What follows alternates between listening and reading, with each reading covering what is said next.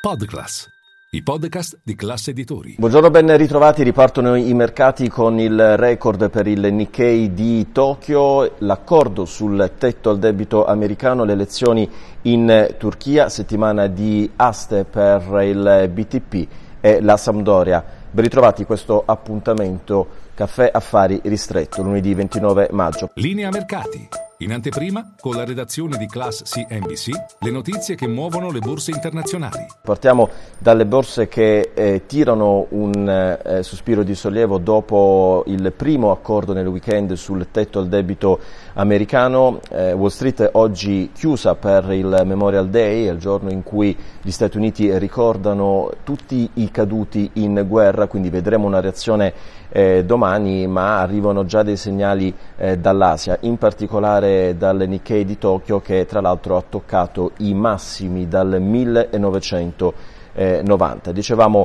l'accordo sul tetto al debito negli Stati Uniti, una eh, notizia che eh, chiaramente ha un eh, impatto eh, non soltanto sui mercati, mercoledì ci sarà poi eh, l'ok in congresso, il Presidente degli Stati Uniti Joe Biden ha detto è un primo accordo, eh, ovviamente bisogna trovare un eh, compromesso, comunque è una situazione che si sta eh, delineando. In Turchia le elezioni vince Erdogan che raggiunge circa il 53% dei voti nel ballottaggio vantaggio contro il rivale Kemal Kilicdaroglu, il leader dell'opposizione, quindi un nuovo mandato per Erdogan, attenzione agli effetti in particolare sul mercato valutario perché la lira ha toccato anche dei nuovi minimi, adesso il cambio con l'euro è 1,21,48. Settimana eh, ricca di aste per quanto riguarda il nostro BTP con diverse scadenze dai 5